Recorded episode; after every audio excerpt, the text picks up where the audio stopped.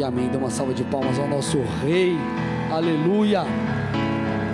Queridos, nós iniciamos no último culto, na última quinta-feira, uma nova mensagem, uma série de mensagens, né? Uma nova série de mensagens, que é uma pergunta. A pergunta é a seguinte: Para que estou neste mundo? Para que estou neste mundo? Se você perdeu eu quero te dar uma tarefa de casa, lição de casa. Se você ainda não ouviu, você vai chegar na tua casa hoje ou amanhã, você vai escutar, você vai assistir. Tem lá no Spotify, no Deezer, SoundCloud, no meu canal do YouTube. Você vai achar tudo isso ali no link da bio do Instagram, do Instagram da igreja, tá bom? Por que você precisa ouvir? Porque a mensagem anterior ela é, foi extremamente importante, fundamental para aquilo que a gente vai construir. Queridos, quando nós, é, é, eu prego aqui em série, nós vamos colocando tijolinho após tijolinho, não é algo aleatório. E a primeira mensagem, ela é a base, ela é o fundamento. Então você precisa ouvir. Amém? Olha a pessoa do seu lado e fala assim: se você ainda não ouviu, ouve essa semana, hein? Mas vamos lá, gente. Qual que é a minha intenção com essa série, com essa nova série? É te ajudar a encontrar resposta para isso aqui. Para que eu estou nesse mundo? Para que estamos aqui? Qual é o sentido da vida? Então, culto após culto, você vai entender aquilo que Deus tem. Tudo bem? Agora, é, o que você vai encontrar nessa série é muito mais do que uma resposta, talvez, ah, para qual é o meu chamado, qual é a minha missão na terra. Obviamente, nós vamos trabalhar esse tipo de coisa, mas eu quero que você é, é, mergulhe em águas mais profundas para a gente entender outras coisas. É, você vai entender onde eu vou chegar durante a palavra, tá? Mas eu preciso que você preste atenção aqui. Existem vários tipos de mensagem, tá? Existem mensagens que nos confrontam, existem mensagens que nos encorajam, né? Existem mensagens, enfim, esse é um tipo de mensagem que nós vamos falar aqui de fundamentos. Então eu vou abordar coisas que elas são básicas, é, porém elas são essenciais. São coisas que você precisa de tempos em tempos relembrar. Então eu peço que você, querido, não viaje na maionese quando estiver aqui comigo. Você que está online, preste atenção. Por quê? Porque são fundamentos que você precisa deixar entrar, você precisa deixar né, as coisas serem costuradas aí e, de fato, cair no seu interior e produzir algo. Amém, gente? Então quero você junto aí comigo, sim ou não? Amém? Então, querido, o significado da vida, o propósito da vida, o motivo pelo qual nós estamos aqui isso sempre foi ponto central de discussões filosóficas. Na verdade, há, há milhares de anos assim acontece. É, um professor de uma universidade americana, professor de filosofia, ele escreveu uma carta para cerca de 250 filósofos, cientistas, escritores, intelectuais, e fez a seguinte pergunta: Qual é o sentido da vida? Me diga, me responda, qual é o sentido da vida? As respostas, gente, foram das mais diversas. Alguns deram ali os seus palpites, né? É, outros é, é inventaram coisas para poder falar algo. É, outros foram sinceros e falaram: Ó, oh, peraí, é, essa pergunta é profunda demais, é difícil demais e eu, eu puxa, eu não, é, eu não consigo responder isso. Outros ainda falaram assim: professor, eu não sei mesmo e se você encontrar essa resposta, me fala, que eu também quero saber. Mas fato é, amado, é, e eu não estou aqui desmerecendo qualquer questão filosófica, muito pelo contrário, isso é muito legal, mas é, a resposta para essa pergunta, ela não será encontrada se nós olharmos para nós, porque a grande questão é, ah, nós tentarmos encontrar, Deus criou todas as coisas, amém? Deus nos criou, não faz sentido a criatura olhar para si e tentar encontrar a resposta porque ela foi criada, nós precisamos olhar para o Criador, então, quem tem a resposta para nos dar sobre o nosso propósito, que o, o, significado da vida é o Criador, é o nosso próprio Deus. O que é fora disso é mera especulação. Então, nós precisamos entender, amados, como eu acabei de falar e vou repetir: Deus criou todas as coisas, tudo começou com Deus. Então, se tudo começou com Deus, na nossa vida tudo também precisa começar com Deus. Vou repetir: se tudo começou com Deus, todas as coisas criadas iniciaram, começaram, vieram a partir de Deus. Também em nossas vidas, o ponto de partida da razão da nossa existência, do nosso significado, é, ou melhor, está em Deus. Você não vai encontrar resposta senão em Deus. Por exemplo, você vê lá Colossenses 1,16, o apóstolo Paulo falando. Olha lá. Pois nele foram criadas todas as coisas, nos céus e sobre a terra, as visíveis e as invisíveis, sejam tronos, soberanias, quer principados, quer potestades. Tudo foi criado por meio dele e para ele. Então, gente, tudo foi criado em Cristo e para Cristo. Repete comigo: em Cristo e para Cristo. Então, da mesma maneira que tudo começa nele, as coisas só fazem sentido também nele. Tudo começa nele e nele encontra propósito. Eu vou repetir: tudo começa nele e nele encontra propósito. Você precisa entender isso.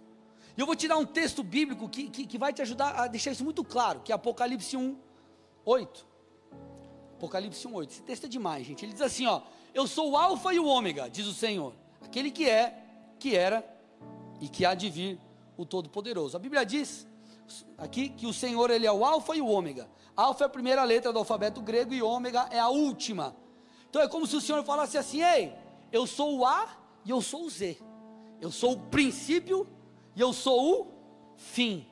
E isso tem tudo a ver com o significado da vida. Porque o Senhor, ele é o início de tudo, de toda a história. Se você for lá para João 1, você vai ver isso, João 1, versículos 1 a 3. No princípio era o Verbo, e o Verbo estava com Deus, e o Verbo era Deus. Ele estava no princípio com Deus. Todas as coisas foram feitas, foram feitas por ele, sem ele, e nada do que foi feito se fez. Deus ele é eterno, ele era antes de todas as coisas, ele é o início de tudo. Todas as coisas foram criadas nele, por meio dele, ou seja, ele é o Alfa mas ele também é a finalidade para a qual todas as coisas foram criadas, e isso faz dele o ômega. Então ele é o começo, mas ele é o fim. Tudo começa nele, mas também vai para ele. Todo propósito tem início nele, mas também precisa ecoar para a sua honra e para a sua glória. Gente, entenda algo: a vida não fará sentido longe da presença de Deus longe da presença de Deus. Se você ainda não teve encontro com Jesus, com certeza esse é uma das tuas, dos teus anseios. Cara, para que, que eu estou aqui? Qual é o significado da vida? Por que, que eu tenho esse vazio? A resposta é Deus. Ele é a resposta. Agora, você que já caminha com o Senhor, você precisa manter todas essas coisas muito vivas dentro de você. E você precisa manter o teu relacionamento com o Senhor, vamos dizer assim, em dia. Por quê? Porque tudo fará sentido apenas se você estiver na presença de Deus. Um dos motivos pelos quais muitos perdem o propósito, ou deixam de ver o propósito, ou a chama do, do, do, do da, da vocação, do chamado apaga, é justamente porque se desconectaram de Deus. Deus é a fonte, amados. Deus é a fonte. Eu nunca imaginei que eu seria chamado para ser um pastor. Agora, por que que eu não apenas sou um pastor, mas Deus me formou, assim, formou em mim um pastor, mudou a minha vontade, mudou os meus sonhos, mudou os meus planos, enfim, por que tudo isso? Porque eu me conectei com Ele, eu comecei a receber dele. Ele é a videira, nós somos os ramos, o fruto está na ponta. Então, esse, esse vigor, esses nutrientes que vêm aqui, que passam pelo, pelo ramo, pelo galho aqui e aparecem lá na ponta, ele vem da videira. Passa por ela, vem dela. Então, amado, se você não estiver conectado, você não vai, como Jesus diz, poder fazer nada sem mim, nada, nada podeis fazer. E esse nada não é tipo, ah, não fazer nada, você não pode andar, não pode respirar. Não é isso. Você não pode viver aquilo que ele tem para você. Vocês estão aqui, amados? Então o que nós temos que entender para compreendermos o sentido da vida é: o foco não somos nós. Vou repetir: e talvez eu te frustre, mas o foco não é você. Olha para o irmão do seu lado e fala com muito carinho, muito amor o seguinte: a vida não gira ao seu redor. Olha para outra pessoa e fala assim: você não está no centro do universo.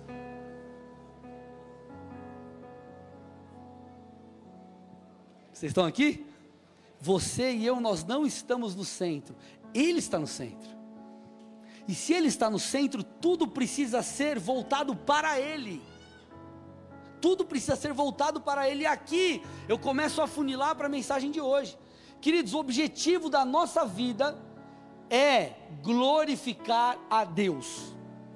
Entenda, a sua vida, e quando eu falo a sua vida, eu falo a maneira que você pensa, que você fala, as suas escolhas, a, a maneira, tudo precisa glorificar a Deus. A razão de tudo que Deus te fez, te deu, os dons, é para honra e glória de Deus. Se você não viver dessa forma, a vida não vai fazer sentido, você será um eterno frustrado. Quer ver? Vou te dar um exemplo. Quem conhece aqui um desviado feliz pleno, assim, mas pleno, como eu disse à tarde, não é aquela plenitude do Facebook, do Instagram, aquela sorriso assim, feliz, feliz nada. Não tem desviado. Alguém conhece um desviado pleno? Fala, meu, o cara desviou, está melhor do que quando ele era crente. Não tem, irmão. Por quê? Porque o sentido da vida, plenitude, ela não, é, é, ela é resultado do relacionamento com Deus, da conexão com Deus. Então, queridos, você só vai sentir pleno quando você estiver adorando a Deus, honrando a Deus, glorificando a Deus com a sua vida. Romanos 11, 36, o apóstolo Paulo falando, porque dele, por meio dele, e para ele são todas as coisas. Preste atenção, olha aqui, a ele seja a glória. Quando Paulo vai saudar ali os Gálatas, olha o que ele diz, Gálatas 1, do 3 ao 5.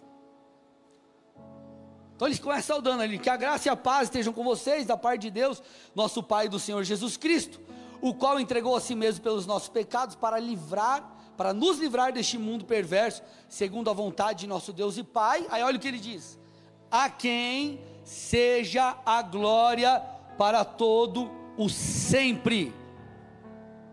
Ele está dizendo que a Deus deve ser dada a glória para sempre. Irmão, você consegue entender isso? Deus deve ser glorificado para sempre. E isso não é apenas uma verdade universal, mas é uma verdade particular, precisa ser real em nossas vidas. Então a glória foi dada a Jesus lá atrás, tem sido dada nos dias de hoje, e continuará sendo dada, mas o ponto central é: será que eu tenho dado glória a Deus com a minha vida? Porque, querido, entenda, eu falei um pouco isso na. Um pouco não, falei bastante na mensagem anterior. O propósito de vida vai muito além de uma frase. Você será um pastor, você será um empresário, eu tenho isso para você, você fará isso nessa terra. A sua missão é vai muito além disso. Se você não permitir, se, se o Senhor não gerar em nós o que precisa ser gerado, se Ele não nos transformar em quem precisamos nos, tornar, nos transformar, nós nunca seremos quem Ele nos chamou para ser. Na parte prática, no fazer, a coisa não vai rolar. E por isso que tem muita gente que foge do chamado. Por quê? Porque a irmã do Coque falou, a vizinha do Coque, a outro, o outro, 500 profecias que ele vai ser tal coisa. Só que aquilo não faz sentido. Por quê? Porque talvez ele nem intimidade com Deus tem para ouvir de Deus. Vocês estão aqui sim ou não, amados? Efésios 3:21. Olha o que Paulo fala aqui.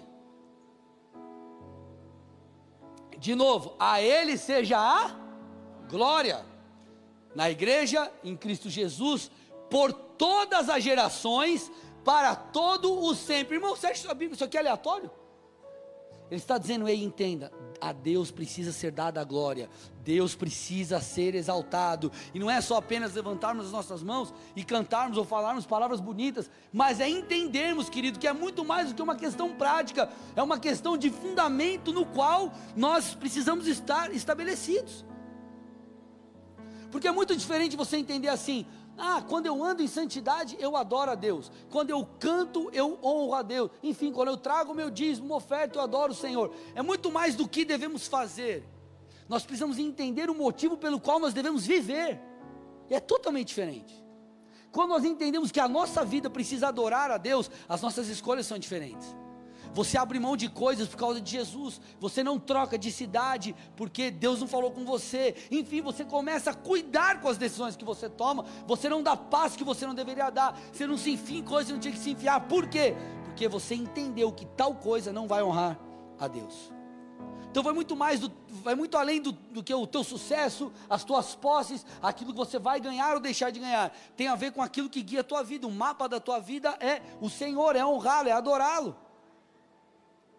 Judas 1,25: A este que é o único Deus, o nosso Salvador, mediante Jesus Cristo, Senhor nosso, sejam a glória, a majestade, o poder e a autoridade, antes de todas as eras, agora e por toda a eternidade. Eu vou repetir: a esse que é o único Deus, o nosso Salvador, mediante Jesus Cristo, Senhor nosso, sejam a glória, a majestade, o poder e a autoridade, antes de todas as eras, agora e por toda a eternidade. Dê uma salva de palmas a Jesus, aleluia. Querido, esses textos, todos esses textos, eles mostram o que? Apontam para quê? Para Deus como centro, para o Senhor como centro, para Ele, é, cara, tudo é ao redor dele, tudo é em torno dele. Quando o, o Messi, quem, é, quem gosta de futebol aí, o Messi foi para o Paris Saint-Germain, deu uma bagunçada no time, não deu não, irmão? Quem acompanha aí? Deu uma bagunçadinha, por quê? Porque agora vão tocar para quem? Para o Neymar? Para o Messi ou para o Mbappé? Para quem que a gente vai tocar? O Barcelona, os caras jogavam para o Messi, é o Messi. Por quê? O Messi é o cara, então vai jogar para o Messi. Ele, o treinador tira jogador, vende jogador. Ah, esse cara não presta, por quê? Não joga para o Messi. Ele é o centro de tudo. E o Senhor é assim, o Senhor ele é muito acima do Messi. Outro patamar o Senhor. Vocês estão aqui ou não? Entenderam agora? Ah, entendi, aleluia. É isso aí. Gente, vamos lá.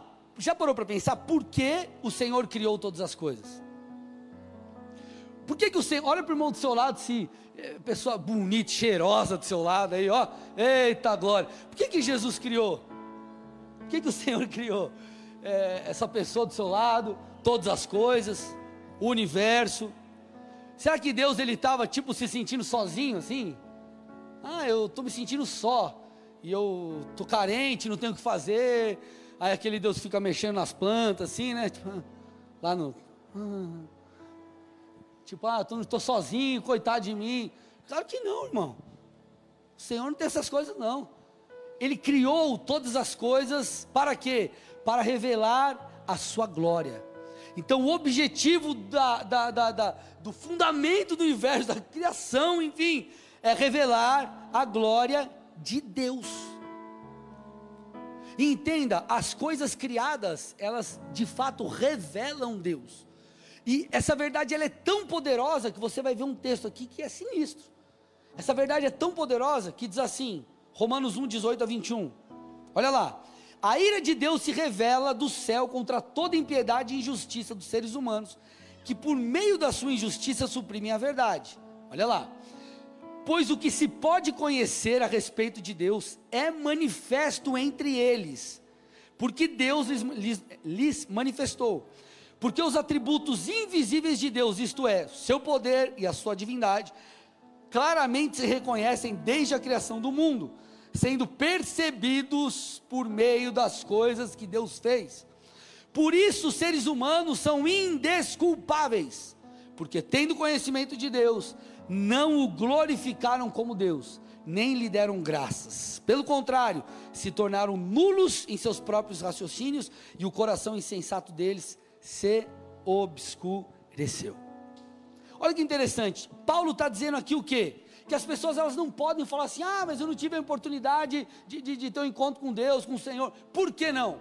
Porque ele está dizendo que as coisas criadas, elas revelam a divindade e o eterno poder do nosso Deus. Por isso, que ele diz ali no versículo 21, tendo conhecimento de Deus, não glorificaram como Deus, nem lhe deram graças. Então, isso faz o quê? Com que as pessoas elas sejam indesculpáveis. Por quê? Qual que é o ponto aqui? O ponto é esse aqui, ó. Eles viram, eles conheceram, eles é, é, tiveram de alguma forma um encontro com a manifestação da glória de Deus. Só que as pessoas não, estes não se voltaram a Deus, eles não glorificaram a Deus. Então toda a revelação de Deus, toda a manifestação de Deus, a revelação de sua glória, podemos estender aqui os encontros que temos com Deus, exige de mim, de você uma resposta de adoração, de honra, de dar a ele glória. Porque gente, entenda algo, tudo diz respeito na humanidade a quem será adorado. Tudo, em tudo está envolvida a adoração. Em tudo. Tem um texto que nós gostamos de usar, que é Mateus 6,24, põe para mim aí. Nós normalmente focamos no final aqui, né? Vocês não podem servir a Deus e as riquezas. Mas ó, apaga isso aqui. Vamos ler o começo. Focar naquilo. Olha lá. Ninguém pode servir a dois senhores. Porque irá odiar a um e amar ao outro, ou se dedicar a um e desprezar ao outro. Ponto. Ele está dizendo: ninguém pode servir a dois senhores. Ou você serve Deus, ou você serve a Satanás. Ou você adora a Deus, ou você adora o cão lá, o cinzento de fruto. Tudo bem, gente? Vocês estão aqui? Não tem meio termo, não há em cima do muro. Você tem que ser quente. Se você for frio, for morno, irmão, o bagulho vai ser dar para você. Então o texto está falando, ei, você não pode servir a dois senhores, tudo diz respeito à adoração, tudo diz respeito a glorificar a Deus.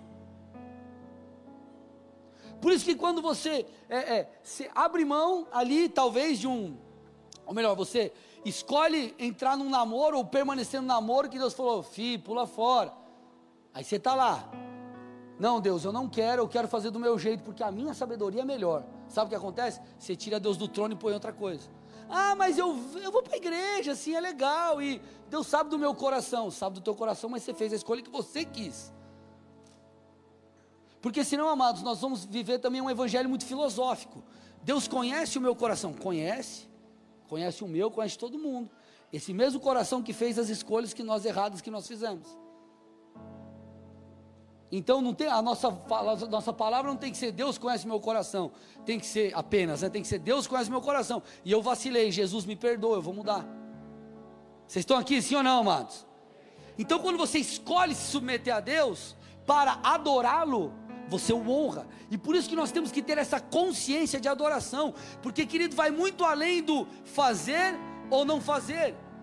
Tem a ver com aquilo que Deus ou com quem Deus espera que eu e você nos tornemos.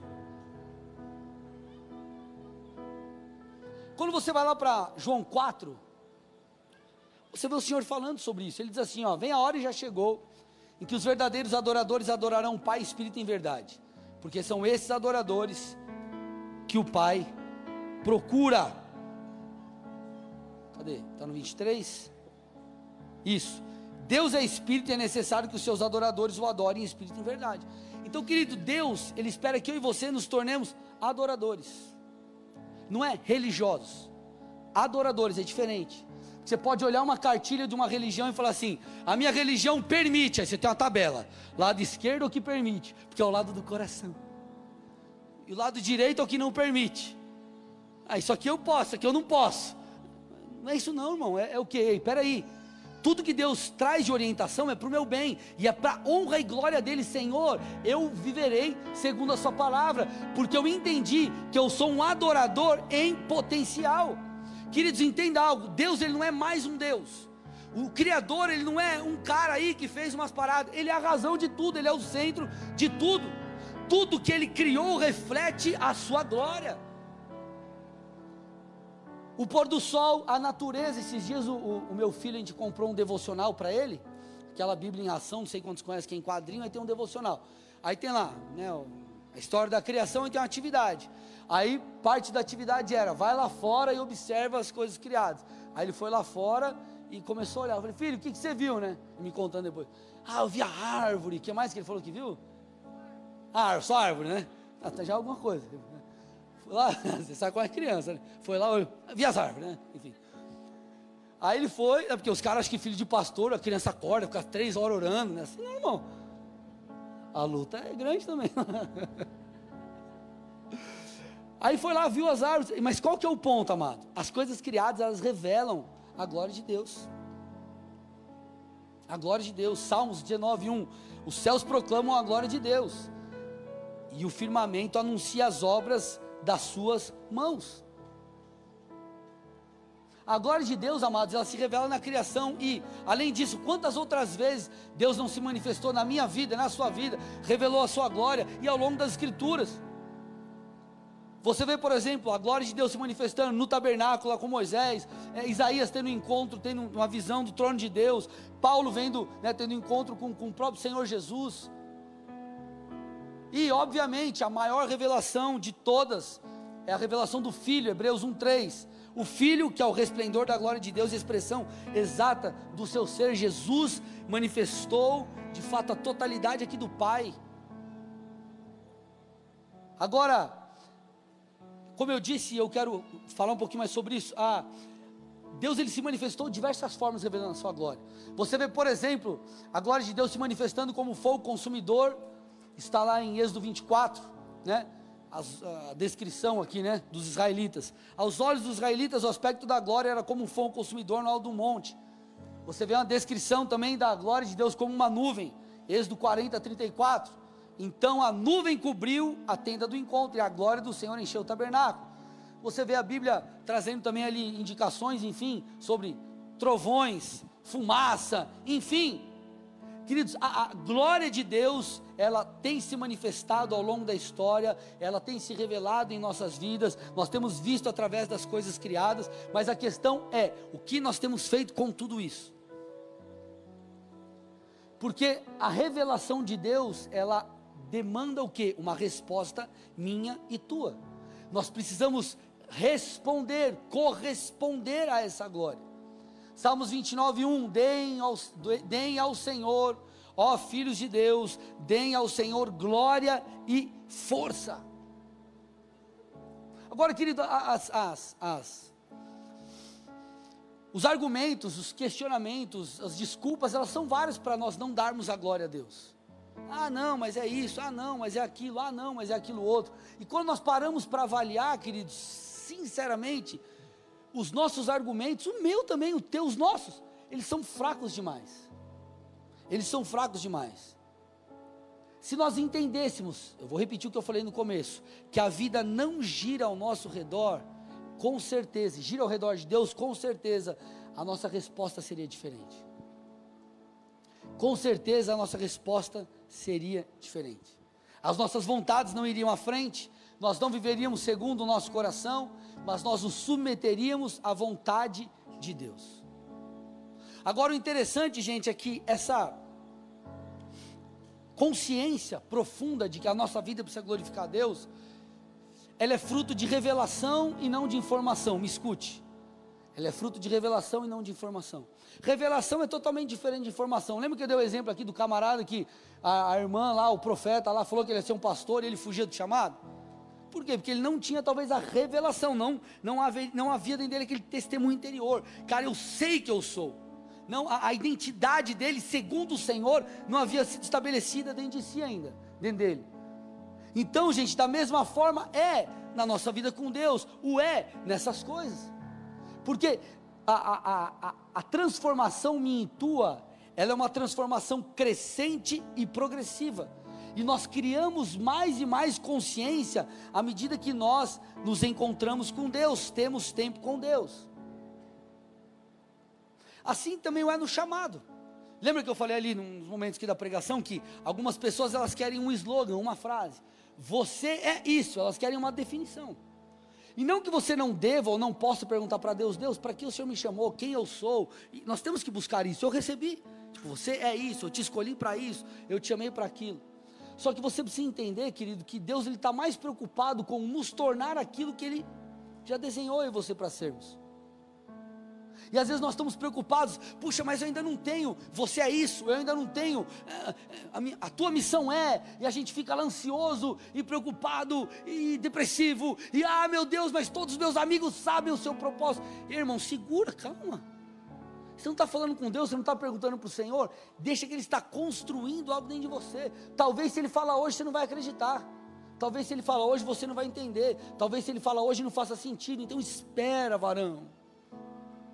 Deixa Deus trabalhar a nossa identidade e muitas das coisas que nós vemos no Senhor é algo revelado à medida que eu e você buscamos, é algo que vem com, com, com o tempo.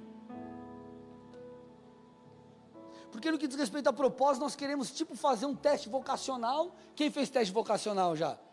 Quem já fez? Deixa eu ver. Teste vocacional, você faz lá, ah, você é isso, a gente quer isso.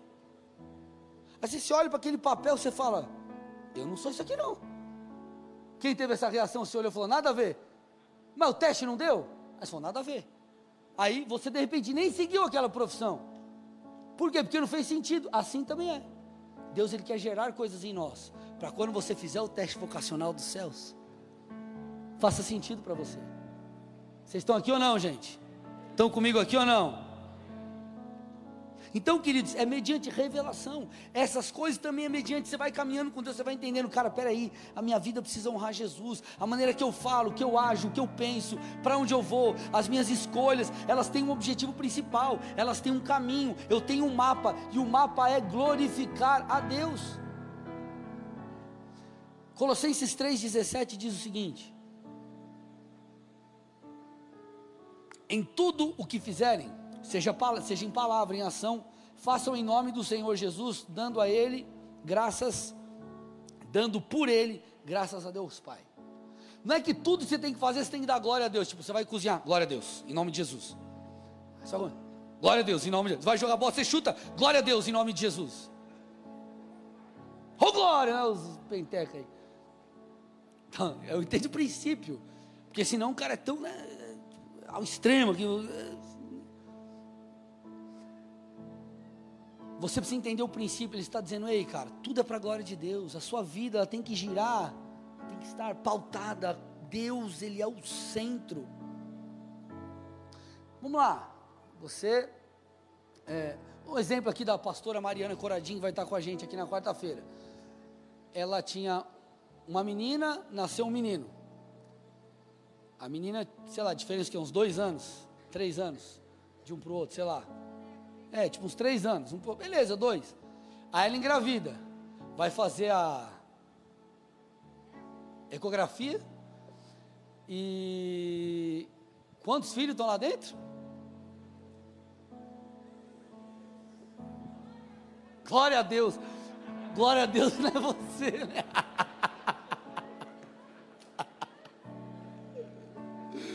Oh, amém, aleluia, glória a Deus. Mas por lá, três, Gente, não espiritualiza. Sem espiritualizar. Quem ficaria louco aqui? Confessar, confessar um pecado aqui. Se dias a mulher chegou para mim e falou: Acho que eu estou grávida. Aí eu. Irmão, deixa eu te dar uma dica. Quando você não pode falar não, alguma coisa assim, você emite um som. Amor, o que você achou?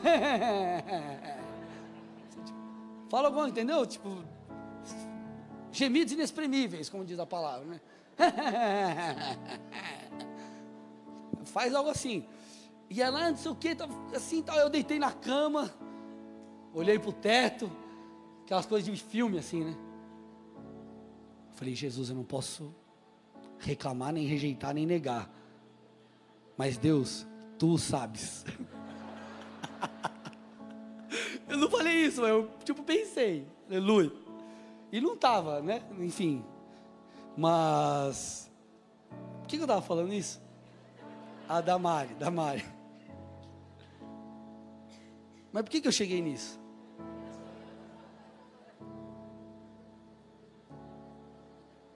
Ah, lembrei, lembrei, lembrei. Tá, tá no centro, né? Querido, mas pense comigo. Aí três, aí aí errou ali na, na ecografia, eram dois só, né, como se fosse muita diferença. Mas aí, aí dois, tá com quatro. Você fala que você vai conversar com o pastor André, que é meu xará pastor lá, cara, ele está chamando Jesus de Genésio, cara.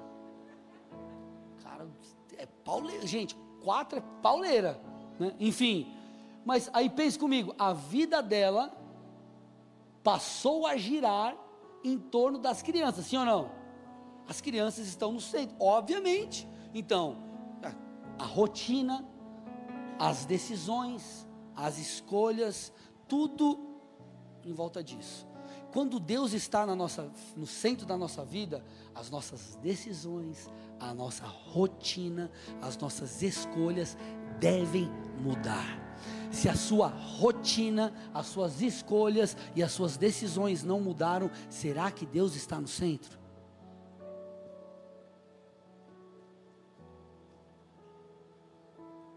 A minha maneira de falar, virei crente, minha maneira de falar não mudou, meus valores não mudaram, minhas escolhas continuam as mesmas. não me relaciono com Deus, não vou para a igreja, não oro, não leio a Bíblia.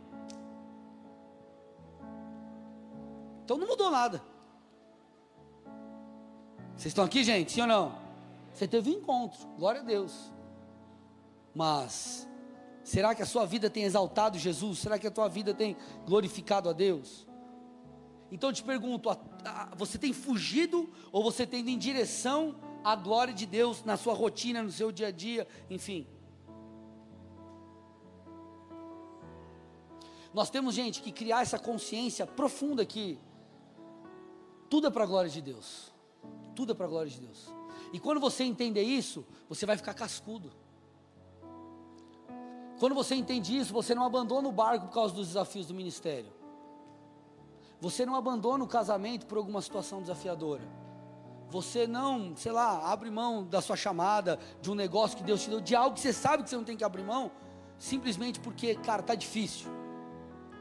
Você se torna mais cascudo porque você pensa assim, cara, peraí, é, é, é, eu abandonar vai algo muito além do que eu posso imaginar. Não é um mero fazer ou deixar de fazer, é abandonar a sua identidade.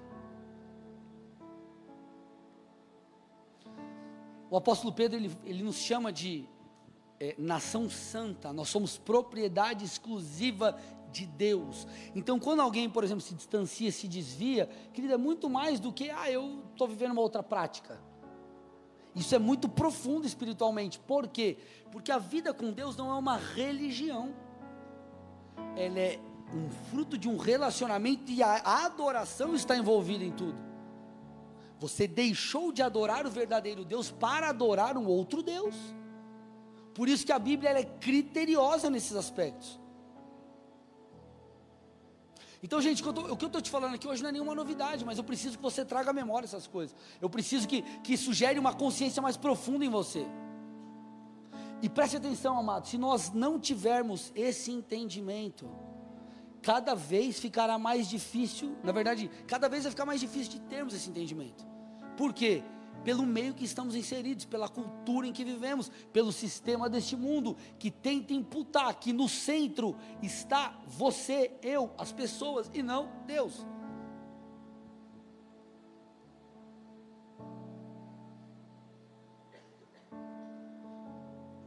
Por exemplo, a, a Bíblia fala que homossexualismo é pecado. Um pastor esses dias, não sei quantos viram, citou, acho que essa palavra, citou o texto, ele foi denunciado. Denunciado por quê? Porque ele falou do que a Escritura diz, é minha liberdade de crença, é aquilo que eu creio, a palavra de Deus. Agora, é, vai chegar um tempo, e esse tempo já está acontecendo aí, que cada vez é mais complicado você falar de certos assuntos. E não é só a questão do falar, mas a questão da mentalidade.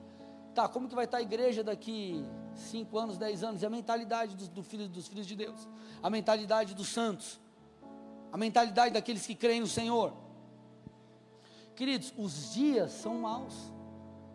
Por isso que cada vez mais nós temos que nos apegar e ir profundamente na palavra para que a nossa maneira de pensar ela seja o que? Transformada. A cultura, gente, vocês não a cultura, ela impacta muito as pessoas. Muito, e na vida de muitas pessoas mais do que a fé. Olha, olha, olha o que diz 2 Timóteo 3, 1 a 5. Paulo alertando Timóteo, falando assim: Timóteo, você precisa saber de uma parada. Nos últimos dias sobrevirão tempos difíceis. E ele traz uma lista das características das pessoas nesse fim dos tempos e cada vez mais estamos né, próximos ou vivendo isso, em cada vez infelizmente mais plenitude. Ele diz: os seres humanos serão egoístas, avarentos, orgulhosos, arrogantes, blasfemadores, desobedientes aos pais, ingratos, ímpios, sem afeição natural, implacáveis, caluniadores, sem domínio de si, cruéis, inimigos do bem, traidores, atrevidos, convencidos, mais amigos dos prazeres do que amigos de Deus tendo forma de piedade, mas negando o poder dela. Gente, olha para essa lista, vê se a gente não está vivendo isso aqui. As pessoas avarentas, egoístas, só pensam em si, são orgulhosas, são arrogantes, blasfemam, blasfemam de coisas espirituais, são inimigos do bem. Ah, não importa o que é bom ou o que é melhor, o que importa é a minha posição. Ah, se isso vai me favorecer, eu te lasco para favorecer a mim. Para você não importa. O amor de muitos, como a Bíblia já alertou, está se esfriando. Mais amigos de Deus, ou melhor, mais amigos dos prazeres do que amigos de Deus. E qual que é o grande problema disso? É o que eu falei e vou repetir. Todo condicionamento social ou modelo social que vai sendo formado. Você já percebeu que eu e você, aí você que tem é, você, você que assiste Atrapalhões na televisão, vamos usar um pouquinho mais para frente, né? Você, nós somos menos tolerantes com algumas coisas, sim ou não? Morais. Aí você vê a geração de hoje, eles são mais tolerantes, ou não vem tanto problema, ou sequer vem problema. Por quê? Pelo modelo social que é implantado na mídia, em todas as coisas, no decorrer dos anos. Agora, como que vai ser nós chegarmos daqui 5, 10 anos e falarmos assim, ó, você não está no centro, Deus está no centro. Você tem que carregar sua cruz, você tem que abrir mão da sua vida, você tem que negar suas vontades para seguir a Jesus. Como as pessoas aceitarão isso? Vocês estão aqui ou não, meus amados? Porque isso, acredite você ou não, vai respingar na igreja. Ou todo mundo aqui, você não, é, lógico, nós temos pessoas que nasceram numa família estruturada, já veio ali talvez, né, como a gente diz, num berço cristão, né, e talvez você nunca se desviou, glória a Deus. Mas a maioria se, se converteu, tipo assim, bagunçado. Quem era tudo estrambelhado e se converteu? O resto é tudo santo, aleluia. Ei, ó, que igreja, aleluia. Vamos lá, gente. Quem veio tudo estrambelhado para Jesus? Aê, agora sim. é nós, aleluia. Mas qual que é o ponto? Nós viemos e o Senhor ele, cara, ele bate forte para nos quebrar no meio muitas vezes, para arrancar as coisas de nós, o processo de, de, de, de, de libertação, ou de transformação, ou de cura, ou de mudança. Agora, como que vai ser isso daqui para frente? Por isso que eu estou tentando te dizer, meus amados, nós temos que entender o quanto antes e cada vez mais que Deus é o centro de todas. Quando você vai tomar uma decisão? Eu fui fazer uma postagem hoje, aí eu fiz assim, tirei uma foto aquela aquela luz do, né, do dia assim, tá uma janela, né, a luz assim, aquela luz que capricha, que você vê tudo assim, eu olhei, eu falei, cara, tá zoado aqui, tá zoado aqui, Aí você fala, cara, começa, né? Você, você vai jogar bola, você não tem mais o mesmo gás. Querida, a vida muda. O tempo passou, talvez se olhar no espelho, você vai ver, ixi, estou diferente. Não estou falando, não importa, não importa se você é, é, malha, treina, não é isso. O que eu estou querendo te dizer é o seguinte: a vida passa. A vida passa, o tempo passa. E quando você piscar, meu irmão, muita coisa já aconteceu e o que você tem feito com a sua vida. Ó, o Osiel, quando chegou na igreja, tinha cabelo, o cabelo do Osiel era aqui. Mas você não tinha esse, esse campo de várzea aqui, né? Aleluia. Eu também, gente, eu tinha um topete. Vocês, ó, vai lá no. Tem o Flickr ainda da igreja?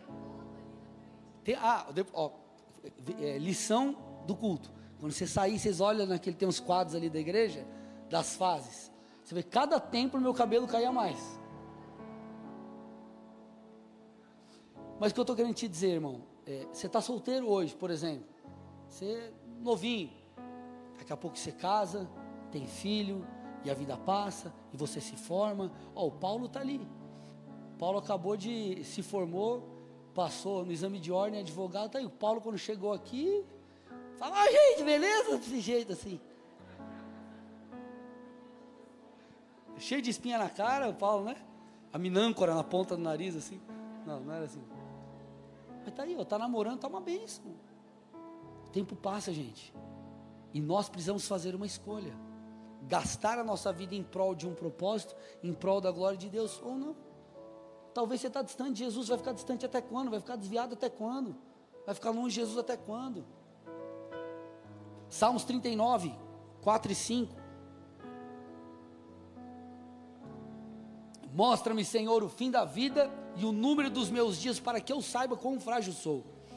Deste aos meus dias o cumprimento de um palmo, A duração da minha vida é nada diante de ti. De fato, o homem não passa de um sopro. Tiago 4,14: Vocês não sabem o que acontecerá amanhã. O que é a vida de vocês? Vocês não passam de neblina, que aparece por um instante e logo se dissipa. Salmo 144, 4: O ser humano é como um sopro, os seus dias são como a sombra que passa. Então, gente, o relógio está aí, ó. Tic-tac, tic-tac, tic-tac, tic-tac, tic-tac, tic-tac, tic-tac, tic-tac. Está aí. Passando, passando, passando, passando, que, que você vai fazer da sua vida? Ah, Deus um dia falou que eu seria tal coisa, e você não se posicionou ainda. Deus me prometeu não sei o que, não sei o que, tá, mas a tua parte você ainda não fez. Você não entendeu que a vida gira ao redor do Senhor. Você não entendeu que a vida não vai fazer sentido enquanto você estiver distante. Você nem entendeu que Deus aguarda a sua devoção. Porque, gente, a gente fala tanto de avivamento. Só que avivamento vai além de você aceitar a Jesus e ficar tudo bem. Avivamento fala de devoção, de entrega a isso, os corações quebrantados, em arrependimento, buscando o Senhor. Então, amados, nós precisamos entender para que eu estou nesse mundo. Você está aqui, cada um tem o seu propósito individual, mas em cada coisa você está aqui para glorificar a Deus. Eu preciso que você faça uma autoanálise. O que está fora de lugar? O que está distante? O que está longe? O que está fora do eixo? Essa noite é uma noite onde nós temos que não só nos conscientizar, mas dar a resposta certa. A glória de Deus, quando se manifesta, e ela está se manifestando aqui, se manifestando nas coisas criadas, existe uma resposta. Exige-se uma resposta. Qual a resposta que você vai dar? Você vai viver do seu jeito ou vai viver do jeito de Deus? Se você pegar e ler os primeiros capítulos do livro de Provérbios, você vai ver gritando aquele livro Cara, busque a sabedoria do alto. Ei, não viva conforme o seu entendimento. Viva debaixo da sabedoria divina. Busque os conselhos divinos. Se você viver pela sabedoria de Deus, você vai ser honrado. Se você viver de acordo com a sabedoria, você vai se dar mal. E é isso que nós estamos aprendendo. Porque, gente, vamos lá, eu fecho com isso. É muito mais do que um slogan, o que você tem que fazer, qual é a sua missão na terra. Tem a ver com se, se tornar. Não adianta nada você entender o que você tem que fazer. Eu tenho que ser um pastor, tenho que pregar, tenho que ser empresário, tenho que ser um médico, um advogado, um, sei lá, um, um, qualquer coisa, importa o que. Deus colocou isso no meu coração. Não importa. Se você não entender que é para a glória de Deus, talvez você pare no meio do caminho, talvez você surte, você surte diante do processo, talvez você pare, ou talvez você construa o seu castelo pessoal, ou talvez você surfe nessa onda e fala: "Não, isso aqui é para mim, para minha exaltação, para minha glória, para minha honra". Mas irmão, nós estamos aqui para exaltar Jesus. Nós estamos aqui para dar glória a Deus. A glória não é tua, a glória não é minha, a glória é de Deus. Tudo vem dele, tudo volta para ele. A graça e a unção que ele te deu precisa reverter em louvor, em honra, glória e glória. Então você precisa ter essa consciência. É mais do que o fazer é honrar a Deus em tudo aquilo que você faz, porque Ele é a razão de tudo. Feche seus olhos, com sua cabeça em nome de Jesus.